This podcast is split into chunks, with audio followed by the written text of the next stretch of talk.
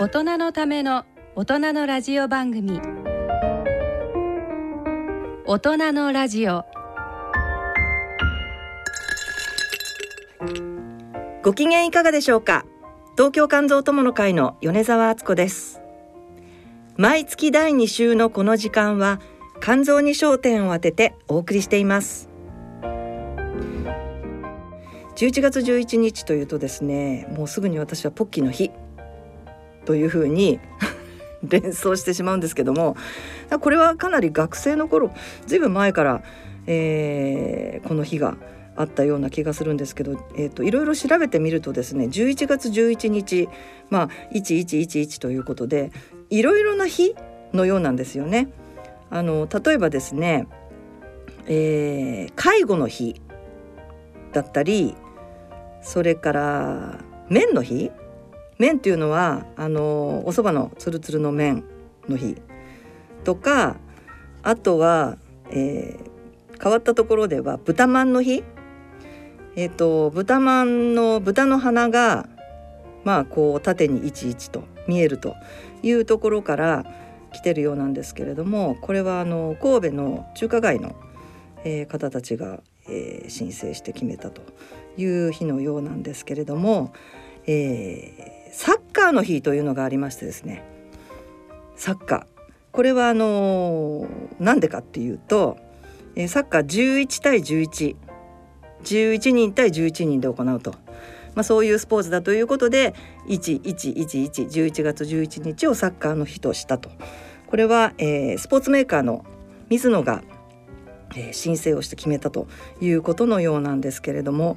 えー、サッカーといえば皆さん私あの何ヶ月か前にこの放送でも、えー、ちょっと触れたと思うんですけれどもいよいよ11月20日からワールドカップが始まります始まりますよ、えー、日本も当然頑張るわけなんですけれども、えーと、日本はグループ E ということで、えー、かなりの強豪揃いです。えー、4チームが1グループになって、えー、決勝に進んでいくんですけれどもまずそのグループの中で上位2チームが、えー、決勝に進むということなのでとにかく負けないことが、えー、非常に重要。えーと、第1試合最初の日本の試合が、えー、23日の水曜日16時からで、えー、これがなんとですねドイツ戦です。ドイツあんまりサッカー知らない方でも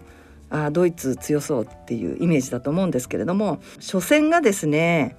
えー、かなりその決勝に進むことに影響してくると言われてますのでこれ初戦負けてしまうとですね、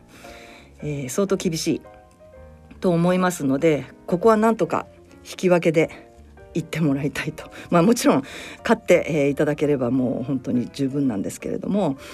はい、それからちょっと日程に触れておくと第2戦目がコスタリカ戦ですね。27日日曜日の13時からになりますね、えー、これは絶対勝つ。勝たないとダメです、えー、そして、えー、3戦目。12月1日火曜日がスペイン戦です。はい。えー、まあサッカー知らない方もですね。ドイツも強い。おそらくスペインも強そう。ぐらいはなんとなくわかると思いますけれども日本の選手もスペインにあの行ってる方も随分おられるので、はい、スペイン戦これが12月1日の22時夜10時からですね、えー、ここはですね引き分けだったらっていうことでなんとか決勝に進んでいただけるのではないかなというふうに思っていますがはい、えー、待ちに待った楽しみにしていた、えー、カタールのワールドカップ皆さんぜひぜひ応援しましょう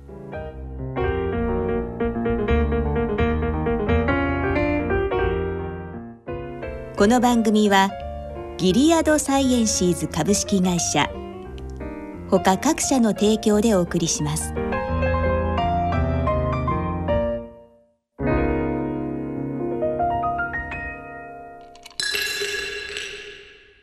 C 型肝炎のない明日へ自分は C 型肝炎だけど肝臓の検査値が安定しているから放っておいても大丈夫。そう思っていませんか？検査値が正常でも肝硬変肝臓がんへ進展する場合があります。今は飲み薬のみで治癒を目指せる時代。まずは専門のお医者さんに診てもらいましょう。C 型肝炎に関するお問い合わせはフリーダイヤル0120-25-1874または C 型肝炎のない足体で検索。ギリアド。大人のラジオ。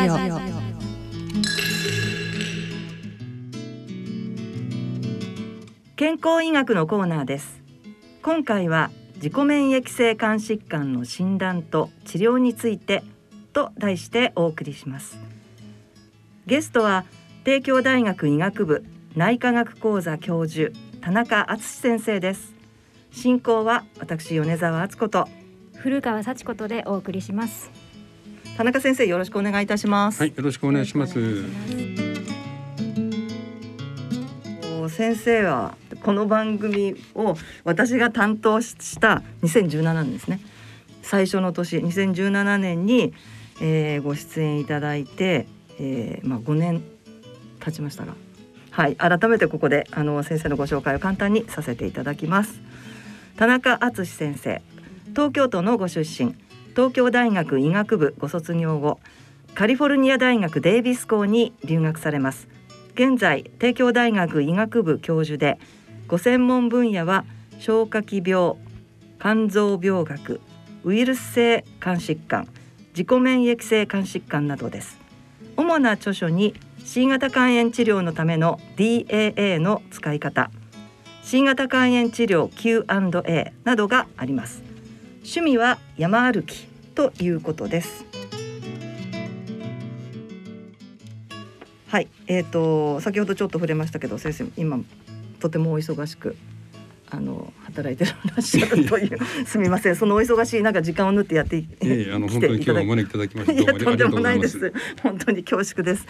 はい、あの趣味山歩きということで、あのーこのコロナ禍でも山に行かれたりとか。そうですね。あのーまあ2020年の頃はあの本当にあの最初の緊急事態宣言の時にははい例えば山小屋も全部閉まっちゃったりしたんですけど、はいはい最近はあのお割と行けるようになりまして、あ、そうですか。はい、あの山だとこうマスクもしないで済みますし。あ、そうですよね。あのまあ体力のこう維持も兼ねて時々、はいあの歩いたりとも通りに行ったりしています。あ、そうですか。は先生まさにあのまあ大学病院であの教授ということなので、えー、まあもちろん病院で臨床もやっておられるし、大学の医学部の方で教授ではい。教鞭も取っておられて、はい。はい。それからえっ、と研究もはい。はい、なさっておられるということで、三つの顔を持たれて、まあ大学のあの教員の仕事はさっき あのまああのなんなんと申します。け結構最近それ時間を取れることが多いんですけれども、えええあのそれ以外にはあのまあ少しまあ熱熱を入れてるという言い方は変ですけれども、はいはい。あの一生懸命やってるのはまあ研究の方で、えはい、あのまあ先ほどその自己免疫性の肝疾患を専専門とおっしゃっていただいたんですが、はい、あの厚生労働省のあの研究費でその研究班を立ち上げておりまして、はい。で私がえー、と3年前2年前か。2年前からその研究代表者にも務めていまして。ええ。でそこであのそれこそ今日これからお話になるあの自己免疫性肝炎とか PBC とか PAC とか、あのまあ他の難病もあるんですけどのデータの取りまとめをしたりガイドラインを作ったりみたいな仕事をしておりますので、まあ、そちらはあのかなりあの熱熱を入れてやっています。研究班は、えー、今日あの来てもらってる東京肝臓友の会の古川さんも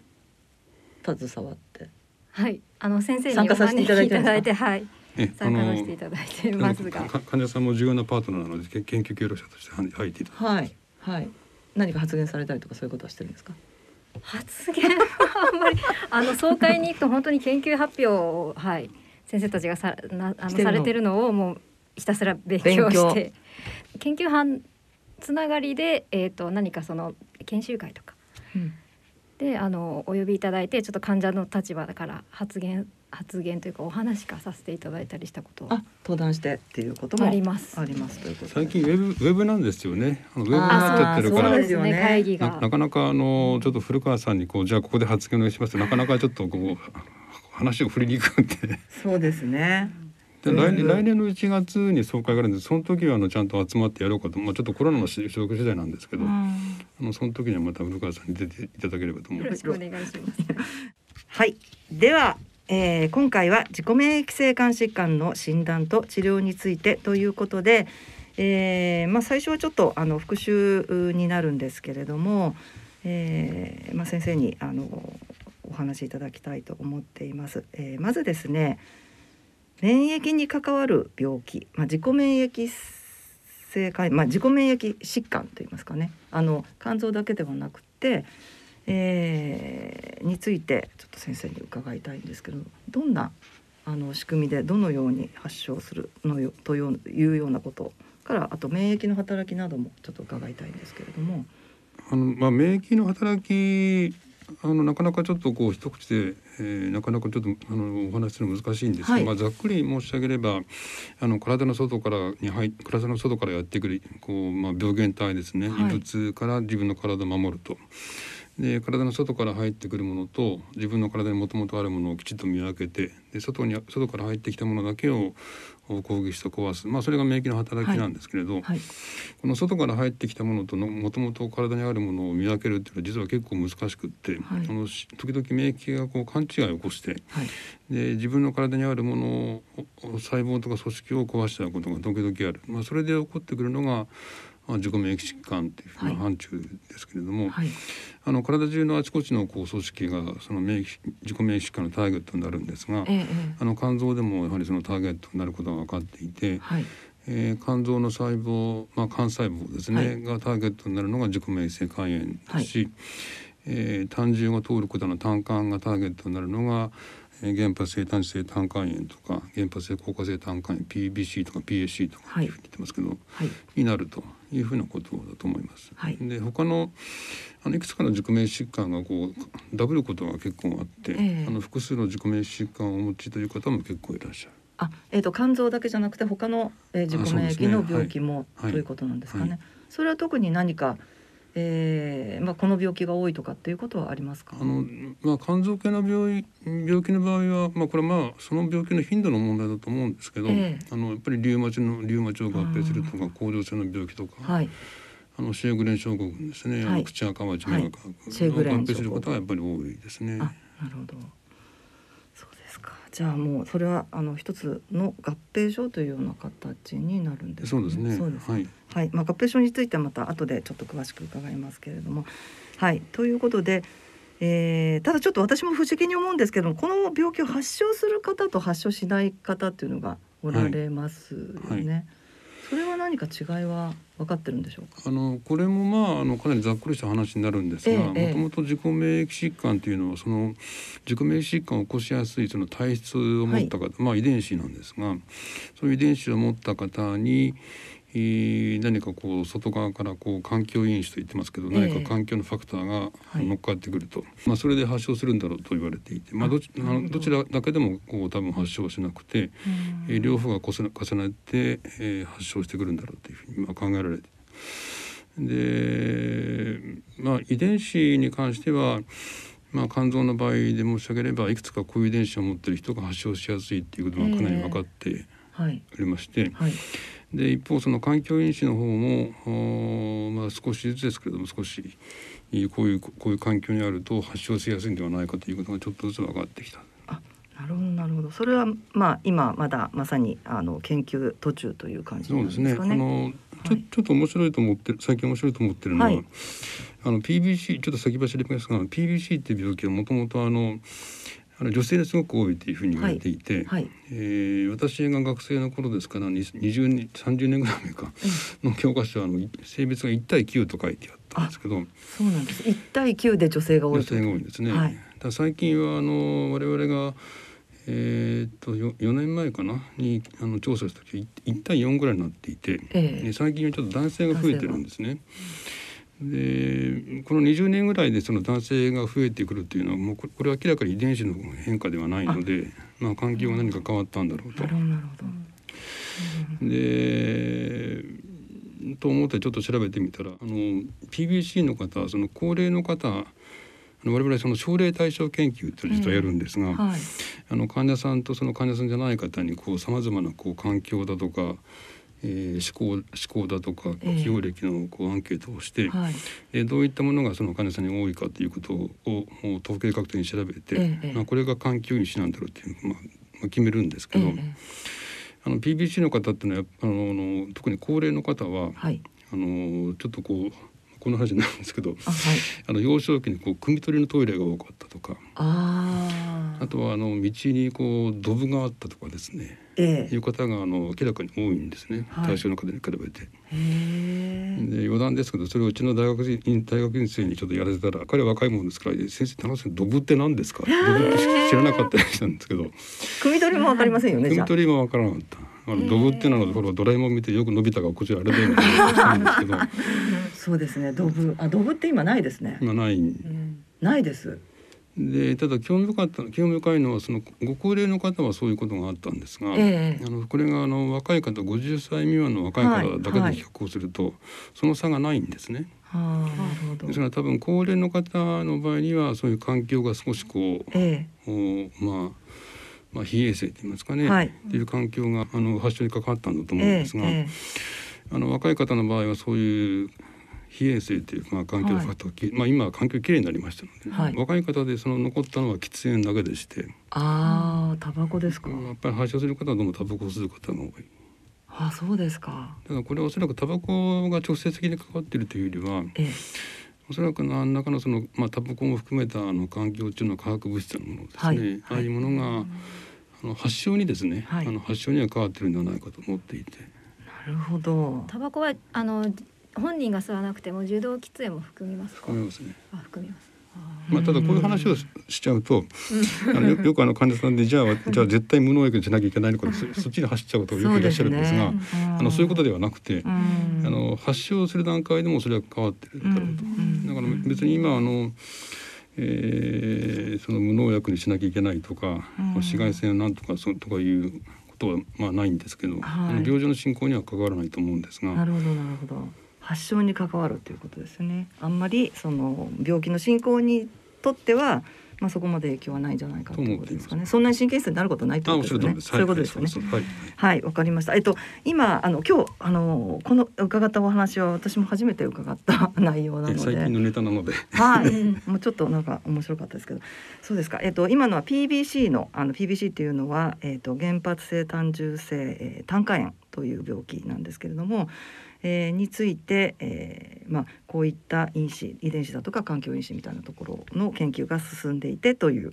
えー少しそういったお話を伺いました。はい、えーとまあ、そうしましたらですね、えまあ、今先ほどあの、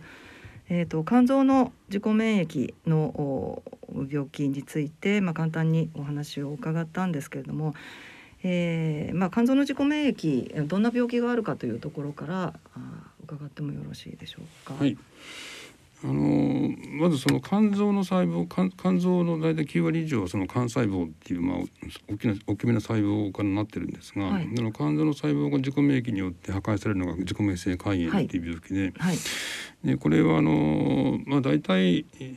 8割ぐらいかな。の方はあのはほとんど症状がなくてたまたま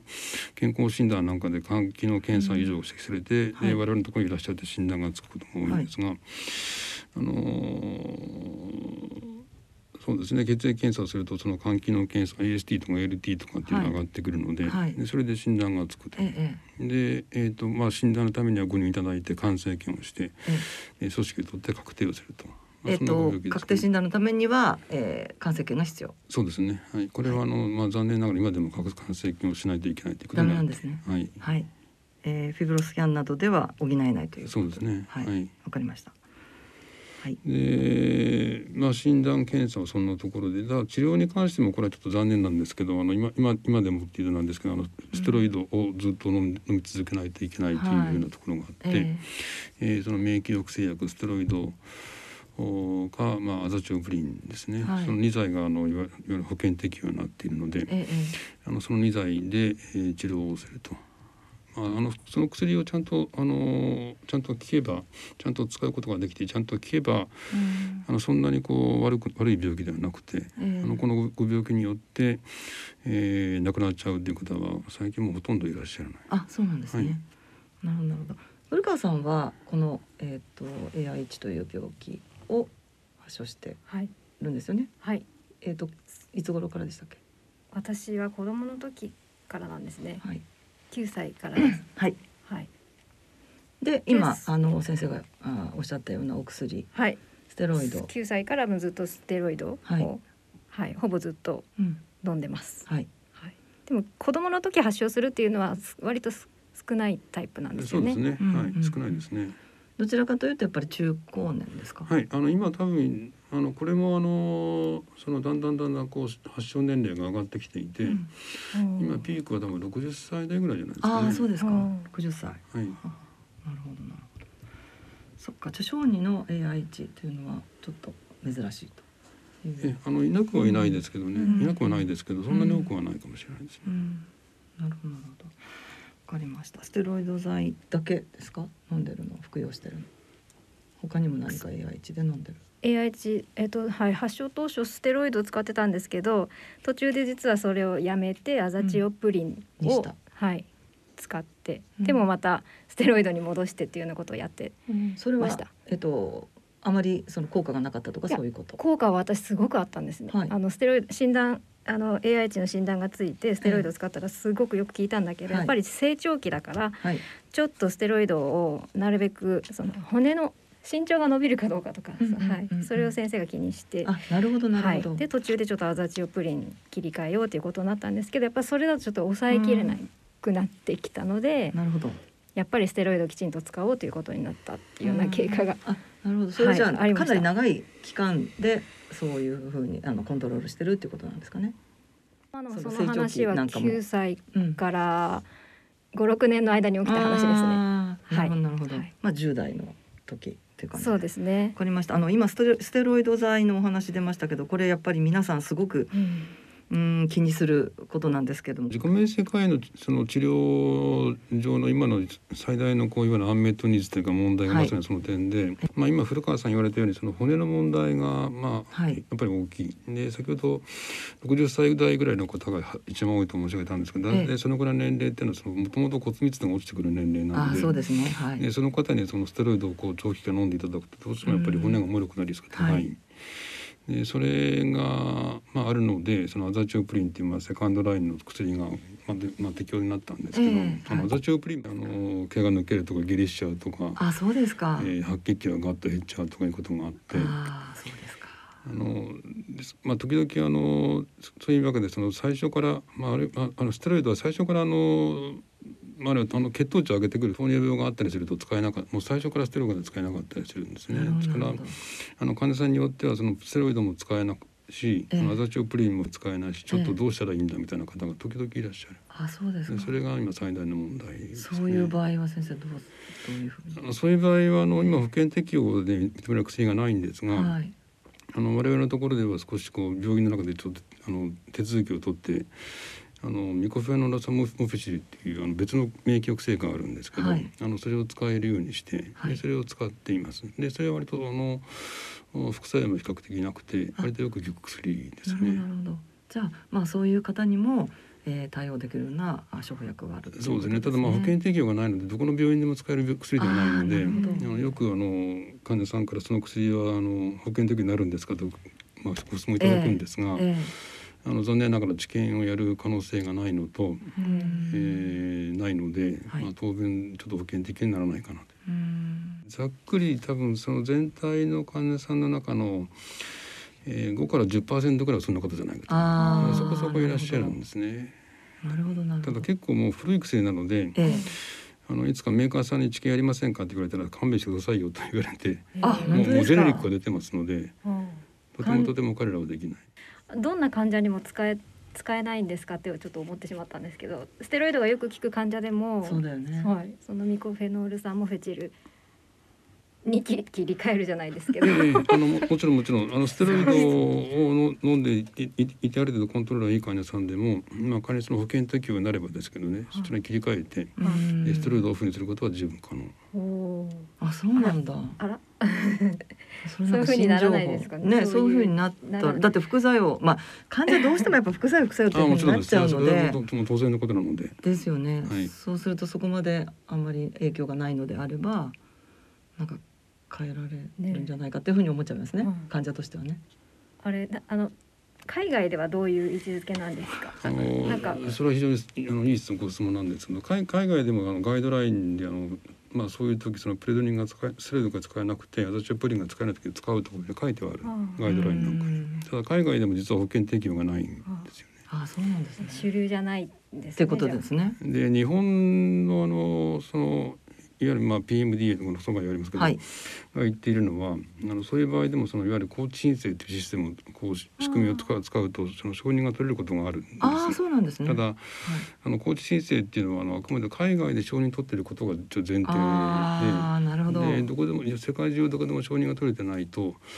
じゃあ日本でちゃんと治験やりましょうみたいな話になってしまってああそうするとやっぱり治験からっていうことになっちゃうんですね。そうですねそうするとまあ何何年かあかかるということとあとはまあまずは製薬メーカーが その気になっていただかないと。まあ、今もう一つ別の薬の治験をやっていますので。あそうですか。ええ。まあ、これもあのなかなかちょっとちっと進まなかったんですけど。うん。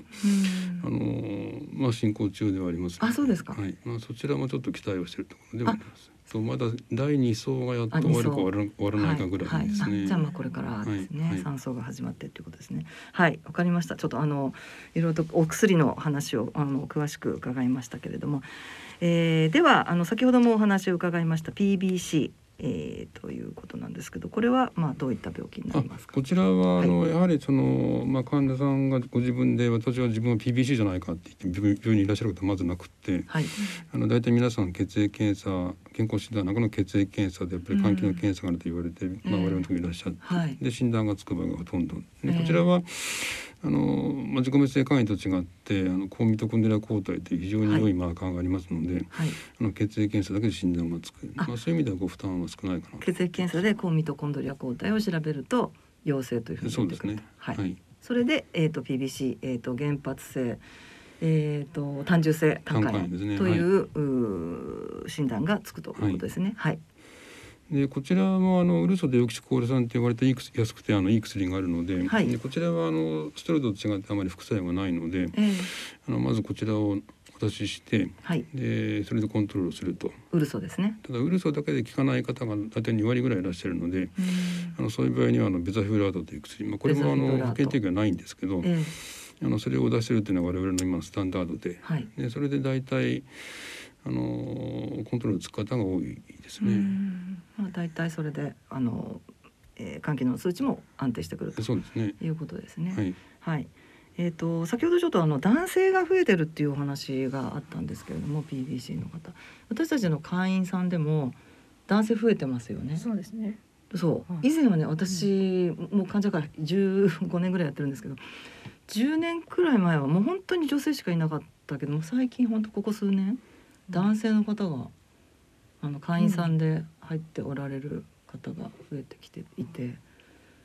まあ、ある先生に伺ったらもともと男性もいたんだけれども忙しくってもう検査もしなくって。それで治療もせずにそのままなんとなくあのっていうようなことをおっしゃった先生がおられて、まあ、ちょっとどういうあれなのかなと思ったあと健康診断でガンマがずっと高かったけど、うん、まああお酒って言われてっていう感じでそのまままさか PBC とは思わず。思わずにはい。そのままっていうえ方、た多分あの男性が増えてきた理由が2つあると思っていて、あの一つは今おっしゃられたようなその患者さんの側あるいは医療者側の意識の意識の変化ですね。あのまあ男性でも PBC がいると。はいあの昔はその女性がすごく女性ばっかりと思っていたのが実は男性にも多いということがん。だんだんこの認識が広まってきたので、ええええ。あの診断がついてきたあということですね。ただもう一点は多分先ほど申し上げたその環境認識が少し変わってきたということで、ええ。結局そのあの環境がちょっと冷え性っていうことはあの尿路感染症を起こしやすい、はい。で実は、あの PBC の環境因子の尿路感染症かかった方が多いっていうことはああのそうなんですね。30年前から実は言われていて。で尿路感染症ってやっぱ女性の方に多いんですよええね。ええですね。でだもんですからあの尿路感染症で女性が多いというふうなことだろうとみんな考えていたんですが、あの先ほど申し上げたようにその環境に少し少し変わってきて、はい。あの喫煙とかなんとかってことになると多分男性と女性と多分両方共通だろうと思うんです、そういうこう、うん。まあ、化学にケミカルなことにそうですねはいまあそういった男性女性に共通するような環境者がこう最近働いてきているので、ええー男性が実際増えてきたんではないかと。あなるほどなるほど。いうことではないかというふうに思って。やはり環境いいしみたいなところなんですかね。化学物質だったりとか、まあ、タバコとかってことですかね。はい。わかりました。えっ、とそう特にうち私たちのところの、まあ、会員さんはえー、と少し進行して肝硬変になられたような方、男性ですねがやっぱり、まあ、多いように見受けられるんですけれどもまあそういう方たちがやっぱりお酒だろうっていうふうにずっと診断されてたっていうようなこともあったりして、はい、あのそれはは確かにあるかもしれません。そうですね、はい。うん。で詳しい検査をせずにっていうことですね。なのでえっ、とまあ AIH もそうでしょうけど、まあ、PBC もあのまず肝機能の数値が上がってきた場合にまず最初にまあウイルスを疑ってウイルスの検査あの B 型肝炎とか C 型肝炎のウイルスの検査をすると。でえーとまあ、この自己免疫の方たちは当然それが、えー陰性だということでじゃあなんでこの、えー肝機能数値こんなに高くなってんだろうというところで、えー詳しい、えーまあ、検査をしていくんですけれどもそれが、まあ、できるかできないかっていうところだったり、そうですね。まああの基本的にはその先ほど申し上げたその高ミトコンドリア抗体とか、えーあるいは自己免性肝炎の場合でもあの光学抗体みたいな自己抗抗体体と言ってますけど、はい。まあそういったものを測っていただくっていう話になるんですが、えーえーはい。あのそういうものを測るっていうこう認識が確かにその前よりはお医者さんの中に広まってきたかなという印象はあります。なるほどなるほど。そうですね。あの皆さんがウイルスいないんだったらじゃあこの検査っていうふうにあの進んでいただくとやっぱりあの確定診断も早く。つきやすいし、はそこまで進行しないうちに、はい。はいあの治療に進めるっていうことですよね。はいはい。そうですね。まあそうまあだんだんそうなってきているとは思うんですけれども、はい。えー、それではですね、えー、まあ最後に PSC という病気なんですが、えー、これは原発性硬化性胆管はい炎という病気です。はい、これについて先生、はい、あのこれがあの、まあ、ある意味一番一番こう、まあ、この三つの病気の中でほんあのほん本当のって言わないんですけど本当に難病だなとつくづく思うんですが、えーえあの先ほど PBC の時もその肝臓の中の胆管が壊れるという申し上げたんですが、はい。PBC の場合はあの肝臓の中のすごく細かい、えー顕微鏡で見ないと見えないような細かい胆管が壊れるのに対して、ーはい、あの PSC はもっと太い胆管あの、はい。超音波検査とか CT で見えてくるような、えーえー直径がだいたいまあ23ミリから45ミリぐらいですかね、ええ。ぐらいの胆管が壊れてくる特徴ででそこにあの炎症が起こってこうところどころこう狭くなっちゃう、はい。それでこう狭いところとこうその間のこうところが広がってしまっていわばこう、おお数珠みたいな形でつなが胆管がなっちゃうというのが特徴。でこちらはあの結構若い方が発症するんですよね。ですね。でまああの年寄りならいいってつもりはもっとないんですけど あの若い方とか高校生とかあのそうですね、10代の方もね、ね。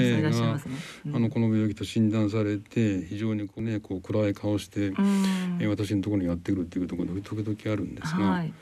あの若い方があの非常にかかりやすいというのがまあ特徴ですね。ええあとはまあ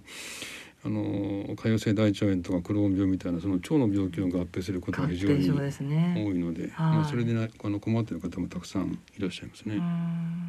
えっと 古川さんはえっと先ほど AIH が9歳からっていう話がありましたけど、この PSC という病気も持ってる。持ってます。はい。ちょっとあの、はい説明してください。あのずっとうまくコントロールできてたんですけどその AI 値は。うん。20代の頃に二十歳過ぎたぐらいからあれちょっと検査の値がおかしいなっていわゆる、はい。でうん調べまあやっと27歳であの PSC って診断をされました。合併してる、歳ぐらいからはい、数値がおかしいっていうのは肝機能の数値が。肝機能のそういわゆる単動系酵素というアルカリフォスフ単純の流れが悪い。はい。時に高くくなるはい数値がじりじり上がっていったので、はいはい。もうこれはちょっとけんしっかり検査をしてはい。診断つけなきゃいけないということで、それでその7年ぐらいかかってやっとはい。PSC だと。はい。いうふうにはい。診断されて。はい。はい。で、えっ、と今はどのような治療？今はウルソを飲んでいいます。あはい。とベザフィ、ウルソだけじゃやっぱりちょっと数値が落ち着かないので、うん。ベザフィブラート飲んで飲んだり PSC に対してはそれだそれだけですかね、うんうんはいうんあと私の場合は合併症の潰瘍性大腸炎にちょっとあコントロールがうまくいってないのーで今ちょっと今大変ですね。はいはい。はい。肝臓よりもちょっとお腹の腸のことを常に意識しながら、うん。そうですね。はい生活するような感じちょっとそれがやっぱり日常生活に支障をきたすようなことがそうありますよね。うはい。ん、だからその辺はあのやっぱり皆さんご苦労されてるんじゃないかなというふうに思いますね。あの電話相談でも潰瘍性大腸炎のお話はよくうん。あの相談がありますので、うん、どういうふうに皆さんコントロールしていますかとかうん。いうのはありますね。うん。はい、そうですね。と特にそのこの 今先生があの治験が失敗したっていう話があって、それでもう話が終わってしまったんですけど、いやただあのあのこれこれはちょっと強調しておきたいんですがあの原発性骨折胆管炎っていうと大体あのまあ診断する医者の側もですねあの、ええ。これ多分良かれと思ってでうん。この病気がどんどん進行すると、ええ。で多分まあ数年するとか肝移植を避けられないみたいな話をするんですね、はい。その診断した瞬間に。でそれでこうもう非常に暗い気分になっちゃう方がもちろん。もう当然多いんですが、ええあのその臨床経過が非常にこう様々はい、バラバラでして、人によってだいぶ違う。あ、そうなんですねで。すからあのまあ古川さん今何歳とかちょっと私は存じ上げて まあちょっと言あえて言いませんけどももう何年何年も経ちましたね27歳で診断してからもう結構経ってますのでで実際診断されてからの10年20年経っても普通に健康に暮らしてる方結構いらっしゃるんですよ。ん、ですからあのみんながみんなその肝移植になってしまうわけではないのであのそれはよくあのご理解いただきたいと思。なるほどなるほど。そうなんです。あの電話相談でもやっぱり多いのがこのあの病気だ、まあ、PSC だというふうに言われて、まあいろいろ皆さんネットで調べられて、悪いことばっか書いてるんですよね。そうですね。うん。肝移植っていうことが必ず出てきて。で肝移植をまあどうしましょうとかドナーをどうしようみたいな話がよく出てきますけれども必ずしもおそうなるわけではない。そうですね。ということまあですね逆に言うとただそうやってあの臨床経過がこう非常に様々だということが実は治験のうまくいかない理由の一つで。ああなるほどなるほど。あのパターン化してないってことですねパターン化してないんです。いろいろあるんですねある意味一定にこう淡々と悪くなっていく病気であればこう、うんまあこれをエンドポイントにして治験をやるあまあ簡単にできるんですけど、ですね PSC の場合そんな風に兼ね備えと結構経過が違うので、うん何を持って薬が効いたかというその判定が非常に難しくって、はい。まあ今回のその薬が失敗したのも一つはそのエンドポイントの設定の問題だとなるほど思って。まあエンドポイントの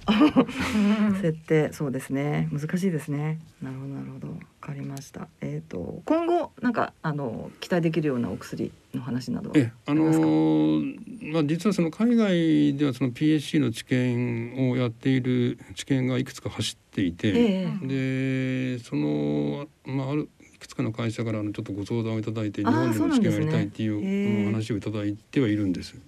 ですからまああの今後それがあの具体化していく可能性もまあ十分にあるとは思っていて、ええ。あのそれはあの期待はしていると思うんですが、うん。まあただあんまりね古川さんにもう10年前から5年経ったら随分変わるかもしれない。全然全然変わらなかったりするのであんまり大きなこと言えないんですけど。指折り数えてます 期待してて。なかなかなかちょっとねあの ご期待に応え先生のせいではないと思いますけど。あの実際知見がだいぶ進んで海外で進んでることは間違いないです。あなるほど。はい、じゃあまあまだまだ期待を持ってそうですね。はい、そうですね。はい、あのまあ難しい、えー病気であることは、えー確かなんですけれども、皆さんそんなに落ち込まないでくださいねっていうことですね。はいあの、はいまあ何かあったらあの私たちに電話してください。はい古川さんいますので、は、はいいということで、あの。どうしてもあのウイルスの肝炎とあの自己免疫の肝炎をあの肝臓病と私たちあのなんでしょうねなぞらえてしまってこの進行の状態っていうのも、まあ、肝硬変になってあの肝臓がんになるんだろうっていうようなそんなあのふうに考えてる方がちょっと多いかなと思うんですけどこの辺はちょっとどうでしょうかね先生。あ自己免疫性肝炎の場合はあのさほどあの B 型肝炎 C 型肝炎みたいにその肝細胞がん肝がんの発症多くはないんですがあそうなんですね。だまあ、そういう意味で薬を、まあ、ずっと飲んでいただいていればあの、うん進行していくことはまず防げると思うんですが、はいまあ、やはりその問題は先ほども話に出ましたけど薬の副作用のマネジメントがうん。やっぱり結構、まあ、重要かなというふうに思あって。なるほど。特にまあえっと AIH に関してですかね。副作用が多いということで、はい。まあ、PBC に関してはだいぶその治療はあの完成されたと思っていて、うん。ああの今のそのウルソーとベザフィブラートのコンビでだいぶあの成績が良いと思ってるんですが、ええ。あのこれもちょっとベザフィブラートもあの実は保険適用がない薬なので、はい。あのちゃんと保険適用を取るために治験をしたいというのを申し出いくつかの会社が今いただいていてああそうなんですね。これは多分へ早ければそうだな来年ぐらいにはちょっとその呼びお呼びかけができるかもしれない。あそうですか。はい。わかりました。はい。それではここで音楽をお聴きいただきましょう田中先生からのリクエストでさだまさしの空になる。はい先生この曲はどういう曲でしょうああのこの曲はもうご存知の方すごくたあのたくさんいらっしゃると思うんですが、かはい。あの、えー、NHK のあの「日本百名山」っていう番組があるんですが、その番組の冒頭で毎回流れてる曲でして、あテーマ曲ですね。テーマ曲。はい、はい。で実は私さだまさしって個人的にはあんま好きじゃないんですけど 昔から。あの えなんで なんでですかちょっと聞いてあのあのそうあの山に行くとなんとなくこうこの曲がこうどうしてもちょっと浮かんできてしまうので。あやっぱり見てるからですかね、はい、あのちょっと今日はそれをお願いした次第で。あまり好きじゃないアーティストの曲。はい、あの、はい、私ちょっとあの存じ上げなかったので、おそらくあのこのなんでしょうね、百名山というう番組ですから、そうです。たくさんのの、あの 山が出てくる紹介するようなはいはい。番組なんだと。すいません、番組をあの拝見してないので、はい。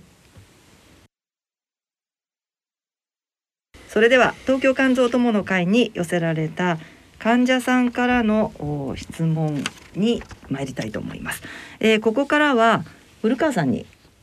えーお願いいたします。はい。じゃあ、えっ、と寄せられた質問を私が代表して先生にお尋ねしたいと思います。はい。まず自己免疫性肝炎の70代の女性で、えー、とコロナのワクチンのあのご相談ですね。3回目のコロナワクチンを接種した後に正常値だった ALT が少し上昇したので4回目の接種をためらっているそうです。また打っても大丈夫なのでしょうかと心配されていますが。え、あのこれはあの非常に重要な問題でして、あの我々も先ほど申し上げたその研究班であの日本中の先生方にちょっとご協力いただいて、で、えー、と AIH と PBC と PSC で500人ぐらいかな。の患者さんの、えーコロナのワクチンを打ってどうだったかその前後でその検査値がどう変化したかというデータを実は取ったんですね。でちょっとまだ解析中で結論が出てないんですがあの確かにあのさほど多くはないんですがあのワクチン打った後に数値が上がるという方いらっしゃるんです。でこれはあの海外でも同様の報告がありましてどうもあのワクチンのやっぱり性質のようです。でただあの我々が集めたデータですと確かにこう上がるは上がるは上がるんですがその後もうすぐ下がりまして、あの例えばストレートの増量が必要だったとかいう方はまあいらっしゃらないので。あのそういうことを考えるとあの、まあまあ、い何何回か打っていくとどうなんだっていうデータはないんですが、あのまあ、現状、まあ、コロナがまだまだ収束する状況ではないのであのそれをこう考え合わせると多分あのあんまりご心配いただかないでもう大丈夫ではないかとあの打っていただいた方がいいんではないかというふうには思っています。あの自己免疫性肝炎はスステロイドとか免疫抑制剤を飲んだりしている患者が多いので、はいむむしろやっぱりワクチンはきちんと打った方がいいというそうことですね。ですね。はい。あのまあ今古川さん言われたようにその免疫抑制剤を飲んでられるので、あのワクチンの効きが悪いんじゃないかっていうふうな懸念もちょっとあったんですが、あの実際えーワクチンを打った方で、えーその後発症しちゃったって方がほとんどいらっしゃらないんですね。あの一人お一人200人のうち一人ぐらいだったかな。ですからまあおそらく、まあ、結構それもコロナの、まあ、かなりこう、まあ、第第5波だか4波だか忘れましたけども、流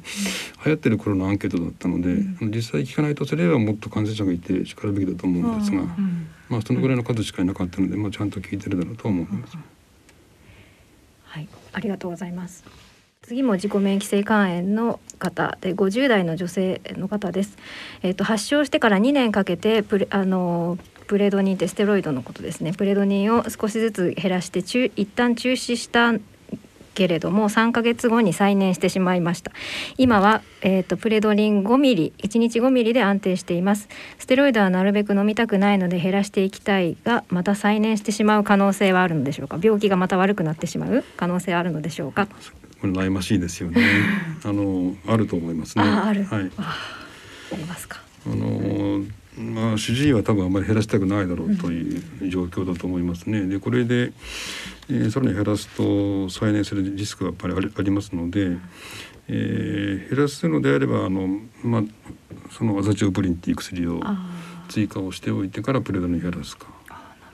ですかね。あのこのまま減らすと多分また同じことが起こる可能性は高いような気がします。再燃をそういうことを繰り返しているとやっぱり良くない良くないですね。ですはい、ね。はい、ありがとうございます。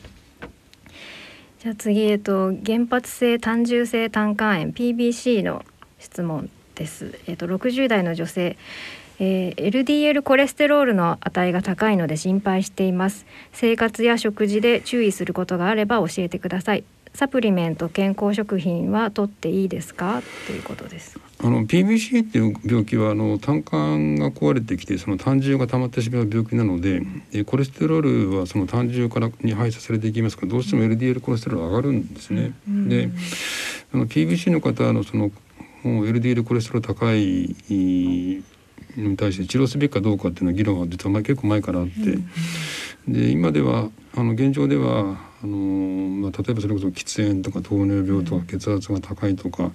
あの他のその動脈硬化をこう進めるような因子がなければ、うん、あの LDL コレステロール高いだけであれば治療する必要はないというのが、まあ、コンセンサスになっています。ですからまあそういう意味ではあの生活や食事とかあまりご注意いただく必要はないだろうというふうに思ってまあいますけれども、まあ、ごく一般的にまああまあ太らないとか塩分を控えるとか、まあ、そういう一般的なことぐらいで多分十分でサプリメントと健康食品はあの、まあ、基本的にはあまりお勧めはしないというのが、まあ、あの我々肝臓屋の、まあ、コンセンサスなんですけれども、まあ、ずっと飲み続けていてなんか体調がいいっていうのを無理にやめていただく必要はないと思うんですが、あの新しく飲み始めるというのであればあんまりちょっとどうですかねみたいな 話をしています。あのちょっとそのつながりで最近ちょっとねプロテイン飲んでもいいですかとか飲んでるんだけど大丈夫かっていうような相談がちょっと立て続けにあったんなんかあのタンパク質を取りましょう取りましょうっていうなんとなくそういう風潮が今あって、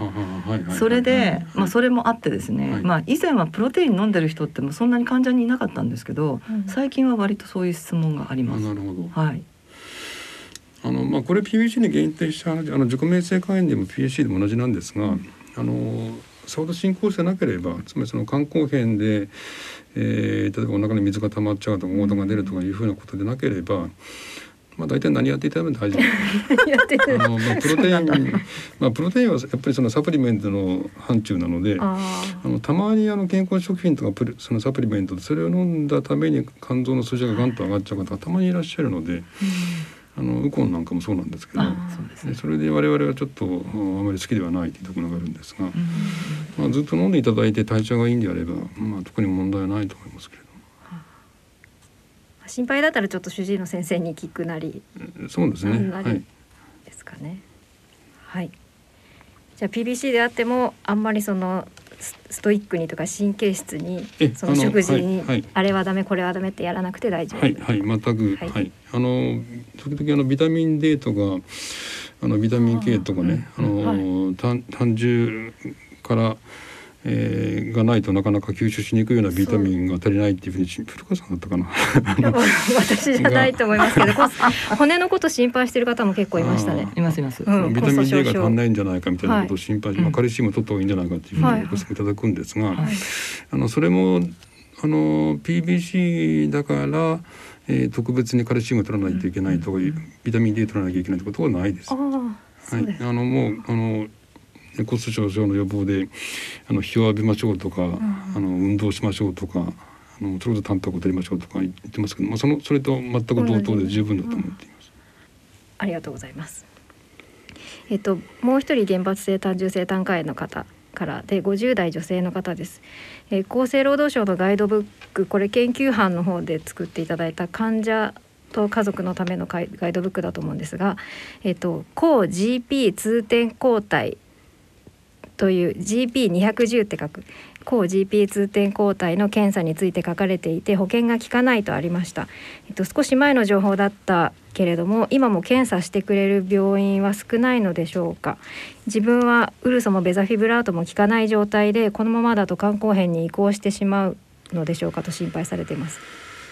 えー、とちょっと前半と後半とちょっと分けてあのおはい。答えしようと思いますけれども、あの GP と210抗体あのこうこれ確かに我々の研究が出しているガイドブックなのでちょ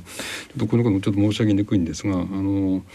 以前以前よりはちょっと臨床的な価値がちょっと落ちてきています。ま、前はこの抗体が陽性だとこう臨床経過が違うという話はあの、まあ、論文にもなったんですが、最近はあの我々その、まあ、先ほど申し上げたベザフィブラートでいくと結構使うようになっていて、えーだいぶあの臨床長期用が変わってきていてあんまりその GP2 点抗体のえー陽性陰性が影響してこなくなった。まあ、そんなこともあって依然としてその保険適用がないんですけれども、まあ、あんまりその実臨床ではこれわざわざ測定する意義はそんなにないんじゃないかというふうに多分みんな考えてると思う。で,、えーで後半の方はそのウルソとベザフィブラートも効かない状態でこのままだと肝硬変に進行してしまうというのはなかなかあのちょっと難しい問題なんですが、あのーまあ、もし本当に、まあ、本当にっていうと失礼ですけれどもあのウルソを飲んでいただいてもベザフィブラートを飲んでいただいても全然その肝機能検査値が下がってこないと。えー上がる一方だということであれば確かにまあおっしゃる通りなんですが大体下がるんですよね ほとんどの方が。ですからその薬の量の問題とか、えーまあ、いろんなこうファクターが絡んでいるような気がするんですけれどあのまああの先ほどちょっと申し上げましたがその他の薬の治験なんかもこれから始まる可能性もありますので、まあ、そういうことに期待していただいてもいいかなという思いますが。はいありがとうございますえっ、とじゃあ次、えー原発性硬化性胆管炎 PSC の質問です。えっ、と PSC の40代の男性、えー胆管炎を起こす頻度が高くなっています。胆管を内視鏡で詳しく見たり、細胞を取ったりという検査をしてもらった方がいいでしょうか？えーっとですね、これも本当にあの、まあ、PSC でも結構ケースバイケースなので、ん。あのなかなかあのイエスとかノーとかちょっとお答えをしにくいんですが、あの胆内視鏡でこ胆管を詳しく見たり細胞を取ったりという検査が我々があの行うのは胆管がんの発合併を疑っている時なん疑う時なんですね。でその胆管炎のがを起こす頻度が高くなっている原因としてどうもこれは胆管がんが合併したんではないかということが疑われるのであれば確かにおっしゃる通りで内視鏡それもちょっとあの ERCP とかっていう結構、まあ、奥まで入れる厄介な内視鏡なんですがをやるとかあ細胞を取ってくるとかいうことが確かに必要になってきます。ただそうではなくてそのがんの可能性がほとんどなくなくて、えー、のであればあの胆管炎の時にはあの無理にそのややこしい内視鏡とかえって悪くなっていうこともあるので、あの何もしないであのあんまりいじらないであの抗生剤だけで注射をしてじっとしてて見守る方がいいこともあります。ちょっとケースバイケースですね。はい。胆管炎ってやっぱりあの熱が出たり、はいはい、あの熱が熱が出て、お腹痛くなって、ですよね場合によって横断が出てってあれですね。これは胆汁の流れがもう悪くなっているから。まあ単純な流れが良くな特にあのはい。細菌感染が起こった場合ですね。で結構あのそう胆管炎を起こすとやっぱりあのやっぱ入院していただかないといけないので、うん。なかなかその日常生活にこう差し支えが出てきて結構あの、まあ負荷は大きいんですけど、はい、わかりました。えっ、と同じ PB PSC の70代の男性です。えっ、とこの方も多分胆管炎を起こしているからだと思うんですけど、ステントをこの方は入れていて定期的にステント交換をしています。ウルソを1日3錠飲んでいますが通常ウルソは6錠飲む場合が多いと聞きました。1日3錠では少ないのでしょうか？あのこれもなかなかちょっとお答えが難しい質問なんですが、まずあのステントを入れるっていうのはあのあのそう今古川さんがおっしゃったその胆管炎を起こしやすい場合と、あとはあの横断がこう出てきちゃってあの胆汁の流れが悪くなって横断が出ちゃったっていう時にもあのステント入れることがあるんですけど、ウルソっていう薬はあの PBC でも使う使いますけれども、まあ、PBC の場合は確かに1日6錠とか9錠がいいっていうふうな、まあ、ことは言われてるんですが PSC の場合に本当にどのうるさが効くのかそれとも効くならどのぐらいあの量がいいのかって実は誰も知らなくって、ああの6錠でいいっていうふうなこうデータはないんですね。であの薬は実は胆汁のこう流れをこう良くするような薬なので、はいあの胆管がこう非常にこう狭窄が強い、まあ、かなり詰まってるとかえってあの良くないこともあるのであのウルスをこうやめざるを得ない時もあるのでうんうんあのですからまあ3錠必ずしも6錠にい増やした方がいいということでもなかったりするので、うんなかなかちょっと話はややこしいうん六錠だと多すぎる多すぎるか場合。があるってことですね。じゃあよそ多分三錠でじゃあ様子を見ているんですね。でしょうね。この質問結構多いです。うんそうですねう。ん、私たちも答えを持っていないので。うんただ確確かにあのいやこれこれちょっと申し上げにくいんですがあの普通の薬のこう本なんか見るとウルスを1日3錠と書いてるのでただ機械的に3錠出してるお医者さんもいますああんまりよく知らないんであ、なるほど。なかなかその見極めもちろんつかないんですけどはい、わかりました。ありがとうございます。えー質問のコーナーは、えーこれで終わりにしたいと思います。田中先生どうもありがとうございました。いねそれでは最後に番組をお聞きの皆様へ田中先生からメッセージをお願いできますでしょうか。はいあのまあ、今日お話をいたしましたその AIH、PBC、PAC ですねその肝臓の自己免疫性肝疾患というのはあのまだ原因がははっきり分かっていませんし、えー明らかにこの薬を飲めば完全に治るというふうな薬もないので、まあ、いわゆる難病というふうになっています。でまあ、治療法がかなり進歩してきたはい反面、えーまあ、最後もしかして PSC のようにまだまだ薬がないということもあのありますので、あのまあ、いろいろあの不安のこともすごく多いと思うんですがあのとにかくあのこう正しいきちっとした情報をあちこちからこう聞いて、えー日常生活を送っていただくということが一番大事だと思っておりまして、まあ、そういう意味ではあの東京肝臓友の会にごご提案のご相談ご相談いただくとかあるいはあの我々の研究班でもあのメールのあのちょっと電話がつけてないんですがメールでご質問いただ受け付けておりますので、えーそれに取っていただきいたとかあるいは主治医の先生にこうちょっと食らいついていただいて いろいろ質問していただくとかいう形で、えーきちっと情報ををまあ聞いていただいてでそれであの毎日過ごしていただければと思っています。はい、ありがとうございました。えー本日のゲストは帝京大学医学部内科学講座教授田中敦先生でした。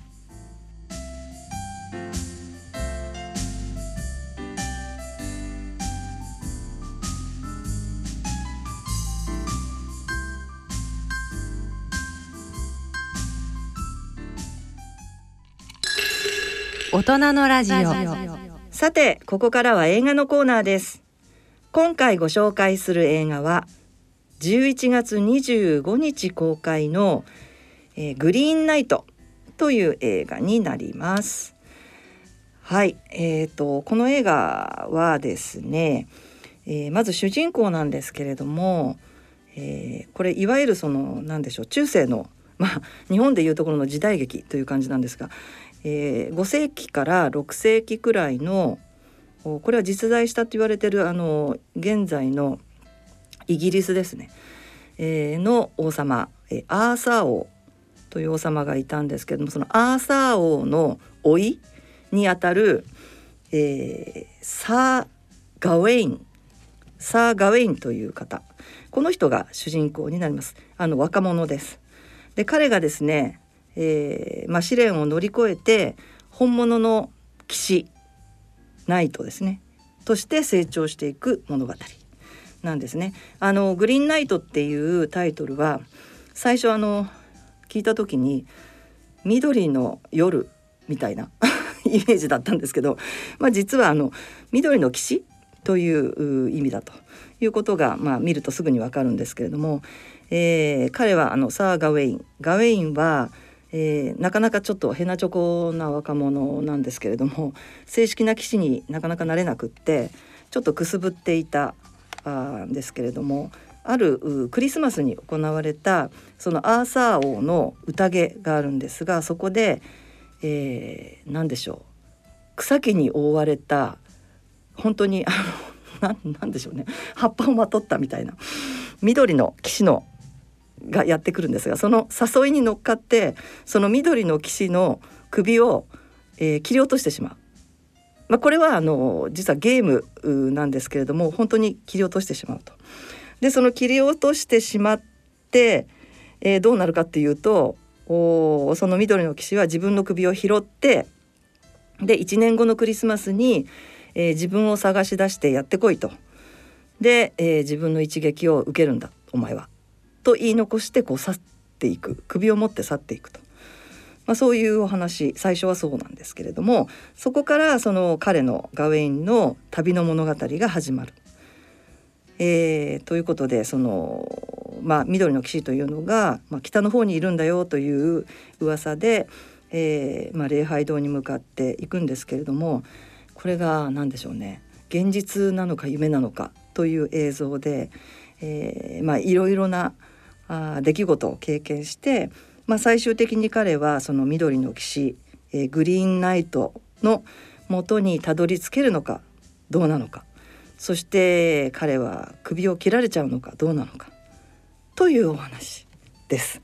あのこれはですねアメリカとカナダとアイルランドの制作による映画で、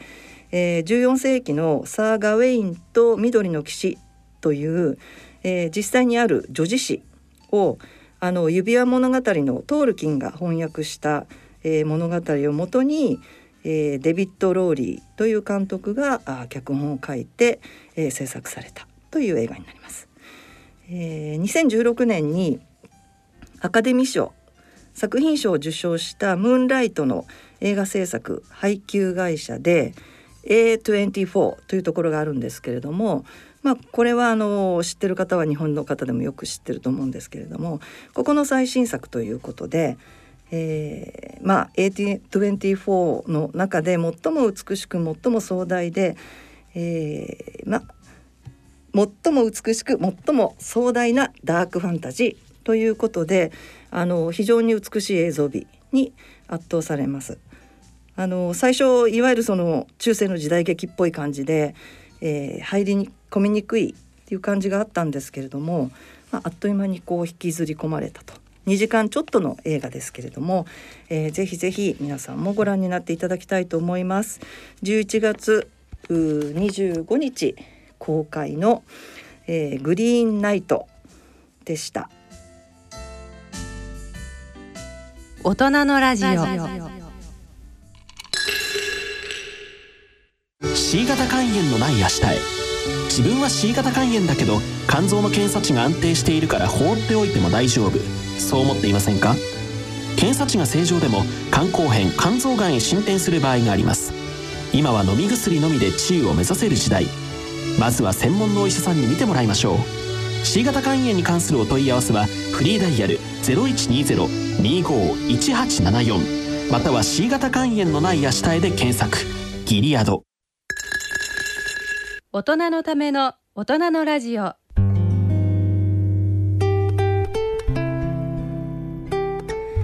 今回の大人のラジオはいかがでしたでしょうか？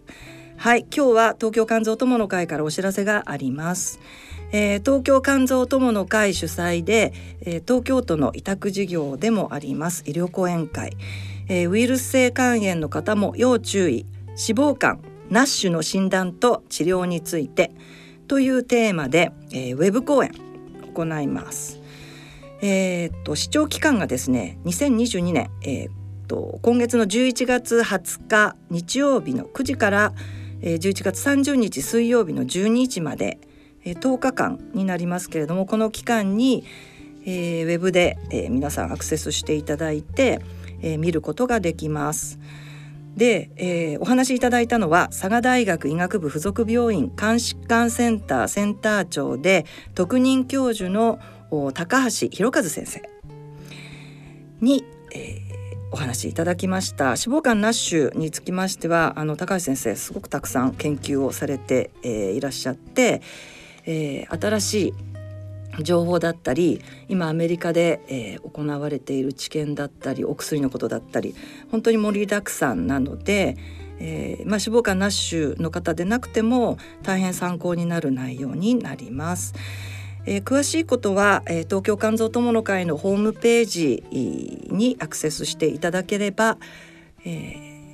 ー、この期間視聴期間の間に見ることができますので、えー、皆さんぜひホームページ見てみてください番組では疑問質問ご意見ご感想をお待ちしています。こちらラジオ日経大人のラジオの番組ホームページの番組へのお便り欄からご投稿ください。それではお時間となりました。ご案内は私米沢敦子でした。次回の放送までさようなら。